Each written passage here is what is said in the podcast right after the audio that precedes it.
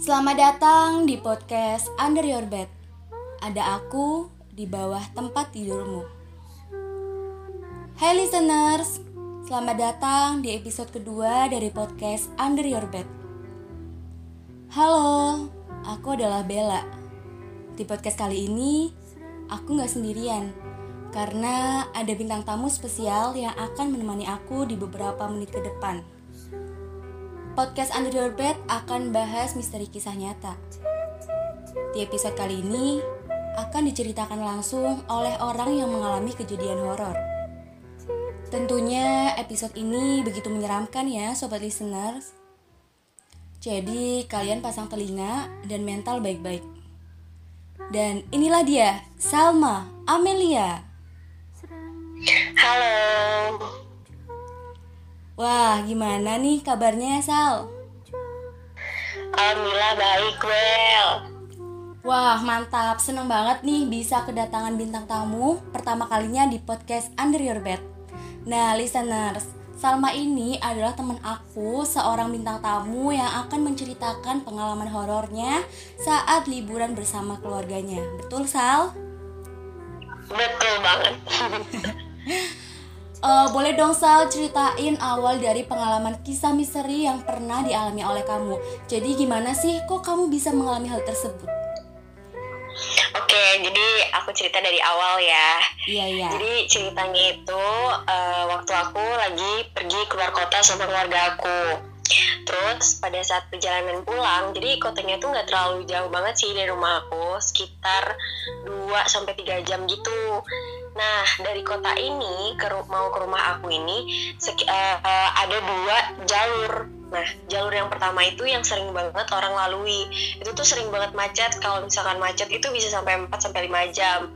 Akhirnya keluarga aku milih buat masuk ke jalur yang satu lagi, tapi jalur yang satu lagi ini masih dalam bentuk proyek dan udah bisa dilewati sih, cuman masih dalam bentuk proyek itu, masih kayak kebayangkan hutan dibelah dua jadi kayak dibikin jalan, pokoknya masih gelap kayak gitu dan masih yeah, bentuk yeah. proyek. Nah, habis itu awalnya masih fine-fine aja, itu sore sih sekitar jam enaman. Nah, kebetulan di tempat aku itu maghrib setengah tujuh. Sampai aku di daerah proyek ini awalnya biasa aja, karena ya kebayang ya gimana gelapnya, nggak ada lampu. Awalnya itu masih ada satu orang ngikutin di belakang kita naik motor, tapi setelah masuk ke daerah yang via via apa penghubung itu uh-uh. uh, penghubungnya itu udah nggak ada lagi, itu tinggal mobil aku aja sendiri di situ. Nah, itu tuh kejadiannya pas jadi gelap banget, gak ada siapa-siapa, cuma mobil kita doang, pakai cahaya lampu mobil kita doang.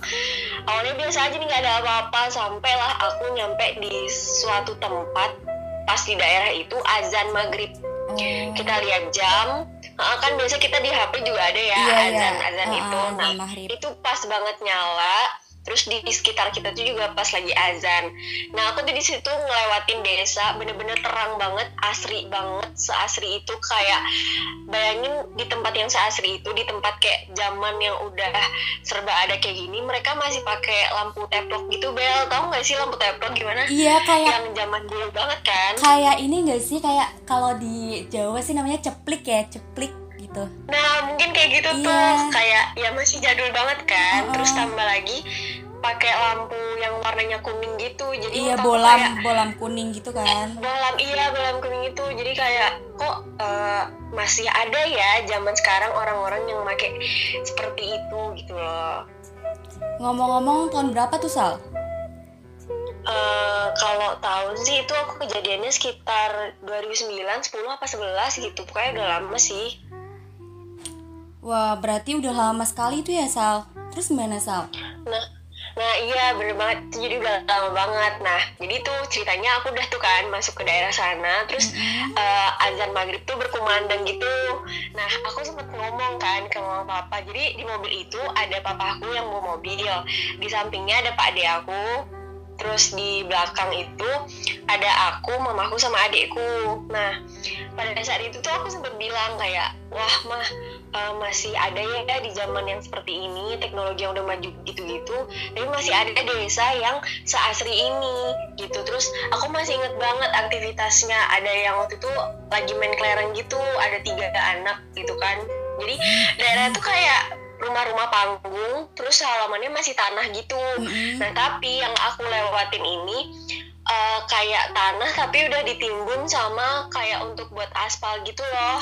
Oh, jadi iya, nggak di tanahnya banget. Kayak nah, ini kali ya, kayak apa ya, kayak jalan yang mau diaspal gitu, ya nggak sih? Nah, uh, uh, benar kan ada kayak kerikil-kerikilnya oh, gitu kan. Nah, udah kayak gitu. Terus aku kayak ngeliat, karena itu pas banget maghrib, jadi kayak ada aktivitas di mana uh, orang-orang tuh kayak cuci kaki, abis aktivitas di luar cuci kaki di depan rumah, karena rumahnya rumah panggung gitu kan. Terus ada yang baru masuk uh, apa rumah, terus ada yang di pinggir jalan itu kayak ada yang jalan mau ke masjid bawa-bawa sarung di atas kepala, terus bawa pakai mukena gitu-gitu, Bel. Iya. Nah, terus uh, papa aku juga sempat ngomong kayak uh, ini ya, kalau misalkan kita tinggal di sini asik kali ya, asri banget. Iya gitu, karena di desa kan.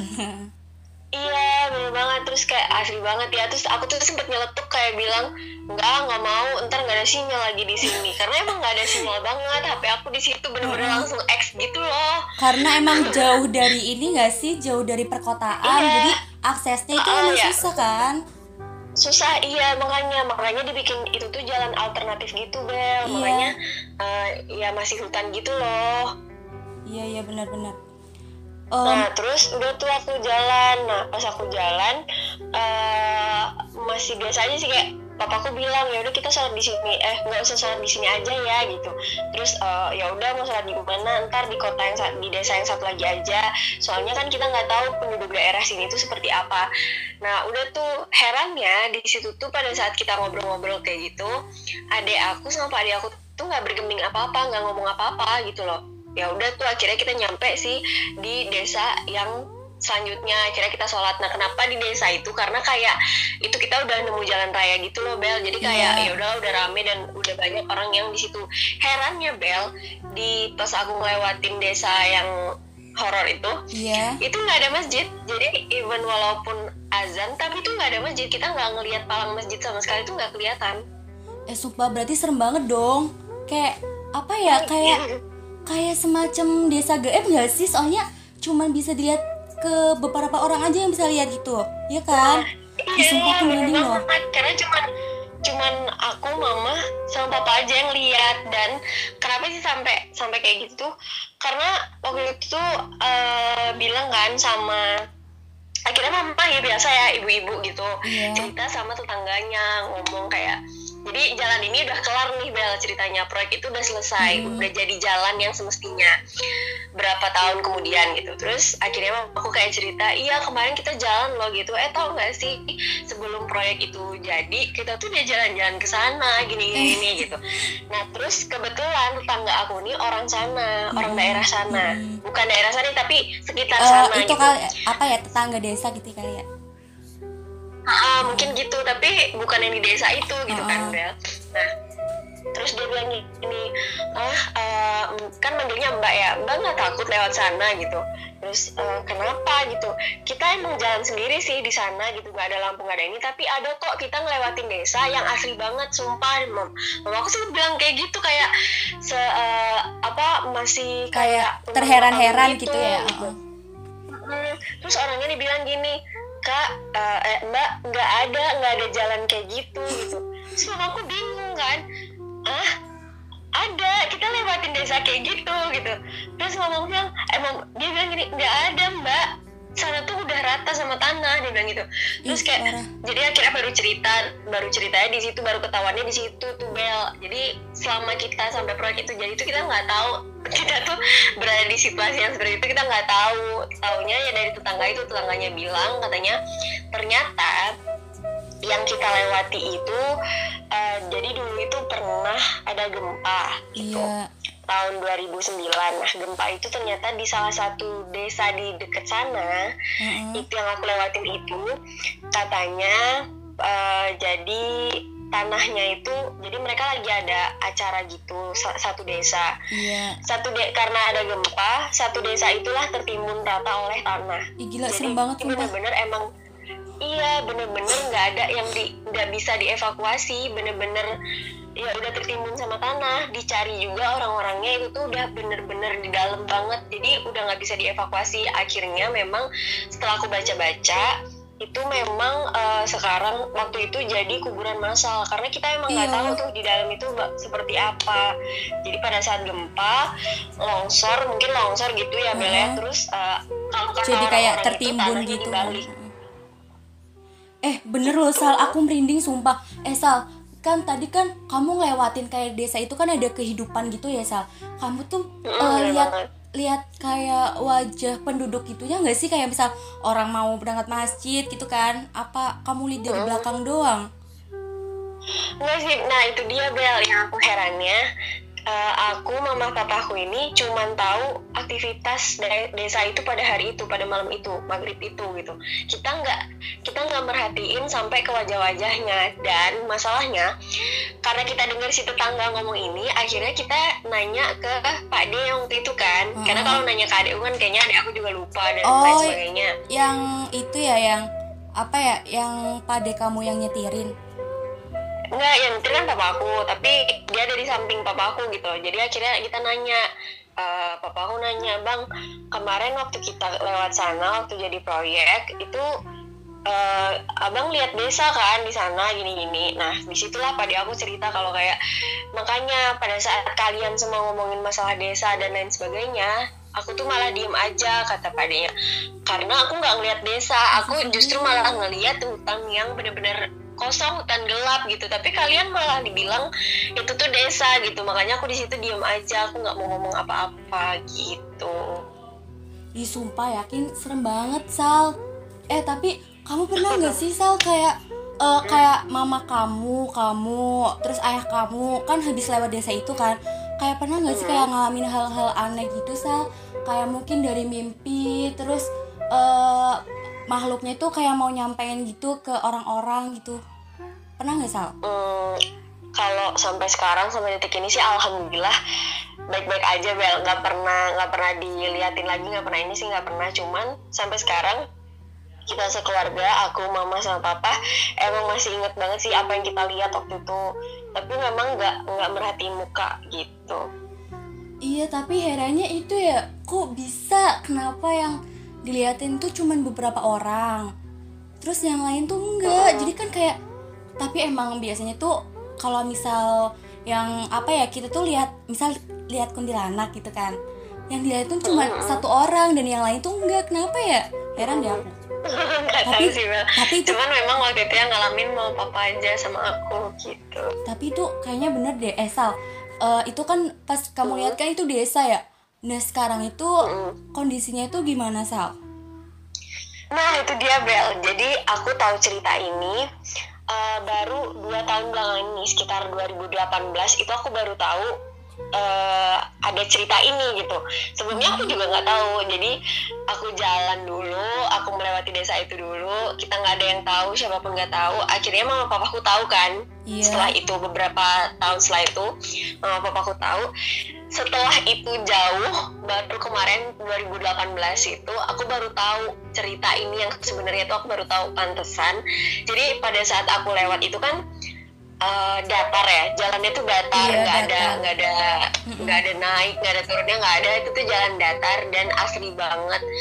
Tapi setelah aku lihat sekarang proyeknya itu, setelah jalannya ini jadi, ternyata tuh ada tebing, ada jurang, ada kayak gitu ya Bel. Jadi kayak beda banget gitu ya sama iya, yang pas waktu itu kamu lewat. Oh bener banget, itu beda banget sama kejadian yang aku lihat pada saat itu. Pantes selama tapi ini itu desanya sama. Pertama kali itu jadi. Tapi desa, desanya, desanya sama. Tuh sama. Iya, iya desanya sama ya. Fix ini horor. Jalan yang sama gitu. Sumpah aku merinding sendiri loh Sal. Kayaknya tuh mungkin ya, mungkin kalau menurut aku nah, sih mungkin. Kayak kamu tuh diliatin itu, kamu, mama kamu, papa kamu tuh diliatin sama makhluk yang di situ tuh karena mereka tuh kayak mau Uh, bilang ke orang-orang, aku ada loh di sini, dan sebenarnya ini tuh yeah. ada desa, tapi karena apa ya, dulu tuh ada gempa gitu kan, jadi desanya terkubur mati-mati kan, hidup-hidup kan, maksudnya orangnya tuh terkubur hidup-hidup kan kan, jadi kayak satu desa itu pada mati, iya nggak sih? Ya serem banget sumpah, jadi kayak mati massal, ih. Iya, makanya kan itu langsung jadi kuburan massal karena kita nggak nggak bisa nolong si orang-orang yang ada di bawah ini karena udah tertimbun di dalam sana semuanya, satu desa itu. Ih, sumpah yakin serem banget. Tapi untungnya dan kamu konon, eh, eh. tapi ya, untungnya konon kamu katanya. Uh-huh. Konon katanya di sana itu juga uh, kata orang sih ya, di sana itu memang ada Uh, ini juga kisah mitos-mitos mistisnya gitu. Uh, katanya ada kayak kalau di daerah sini tuh namanya harimau gitu, tapi aku kurang tahu sih kalau itu. Harimau. Tapi katanya sih harimau gaib itu di dekat sana. Harimau gaib. Mm-mm, katanya gitu. Ih, sumpah serem banget. Uh, selama ini ya, Sal, kan desa itu kan udah jadi kayak jalan apa ya, jalan lintas gitu kan. Mm-hmm. Kamu pernah nggak yeah. sih mm-hmm. kayak denger uh, ada ada yang pernah kecelakaan gitu di situ karena diganggu sama makhluk? Pernah nggak? Hmm, kalau kecelakaan diganggu sih, uh, aku belum pernah dengar ya. Tapi kalau untuk kayak cerita orang lewat sana malam-malam, terus entah tiba-tiba ada yang diliatin di belakangnya atau di jok belakang kan biasa kadang bawa motor sendiri kan kan abis kerja. Nah itu biasanya ada si bel. Terus juga kadang kayak Uh, ada yang ngomong gitu kan, tapi pakai bahasa daerahnya kayak uh-uh. anterin saya ya sampai ujung jalan sana gitu, yeah. saya nggak ada tumpangan nih malam-malam cewek gitu kan, kadang cowok-cowok apalagi kayak gitu kan kadang kasihan kayak ya udah deh dianterin, yeah, yeah, tapi yeah. sampai di tengah jalan ya nggak ada orang yang dianter itu nggak ada gitu, terus atau yang lagi bawa mobil kadang sendirian tiba-tiba ada ada penumpang aja di belakang gitu, paling itu sih cerita-cerita denger-dengernya. Ih, sumpah aku merinding banget, sumpah seru banget. Aku gak kebayang kalau misal ah, bener-bener aku yang kejadian. Tapi kamu hebat banget loh, Sa, kayak berani banget gitu. Tapi karena memang kita gak tahu iya, awalnya gitu. Iya sih, kan. Tapi yun, aku salut banget sumpah. Dan aku tuh gak, tapi kamu kenapa balik lagi ke situ, coba kayak lihat kondisi keadaan desa itu, Sal?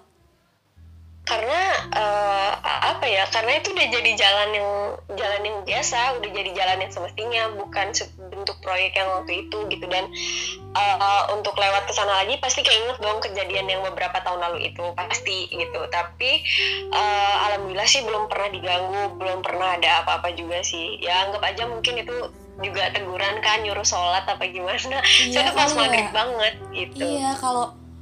Kalau biasanya sih kalau misal kata orang Jawa ya, kalau mahrib-mahrib itu tuh namanya sendakala. Jadi tuh kalau misal sendakala itu mm. uh, orang-orang tuh nggak boleh kayak keluar rumah karena pasti bakal diliatin, dan bahkan tuh kadang kayak kelihatan wujudnya gitu loh. Oh iya kalau magrib gitu ya Bel ya? Iya sumpah.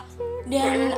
di Jawa tuh bener-bener kayak, tapi kalau sekarang sih aku nggak tahu sih ya, karena mungkin zaman dulu kali ya, karena dulu tuh kan pasti nggak ada lampu ya, masih kayak gelap, terus lampu-lampu rumah juga masih kayak kuning kayak di desa itu gitu ya, sumpah.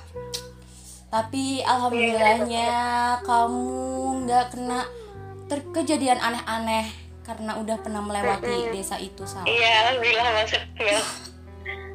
Sumpah, mantap mantap mantap. Oke listeners, jadi itu cerita horor kisah nyata yang pernah dialami sama Salma. Thank you banget Sal udah mampir. Thank you yeah, banget. Thank you. Thank you banget udah nge-share pengalaman cerita horornya untuk teman-teman semua yang sedang mendengarkan ini. Kalau di podcast Under Your Bed yeah. ini baru pertama kali sih ya mendatangkan bintang tamu, tapi pembahasannya langsung seru gini guys. Sampai aku merinding nih. Aduh. Oke, okay. uh, sekali lagi terima kasih banyak Sal bisa menambah pengetahuan listener semua.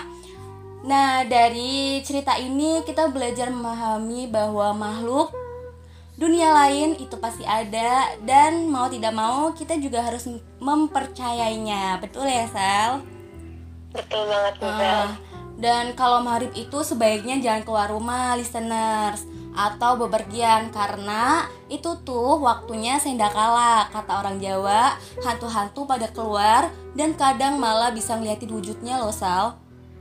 Uh, entah itu dia nyamar jadi manusia atau kayak kelihatan seperti wujud aslinya. Ya kayak di cerita kamu tadi Sal. Nah, buat listeners ya. Sumpah aku sampai merinding loh. Ini baru pertama kalinya aku cerita horor sampai merinding, karena itu benar-benar kayak wujud, kelihatan wujud aslinya enggak sih? Kayak, "Yo, kenapa ini hantunya tuh ngeliatin aktivitas gitu loh." Nah, terima kasih listener sudah mendengarkan. Oh ya, jangan lupa yang punya pengalaman cerita horor dan ingin berbagi cerita ke semua orang, boleh bisa D M di Instagram aku di et en es en be en em. Sekali lagi terima kasih sudah mendengarkan. Sampai jumpa di episode-episode selanjutnya. Bye-bye.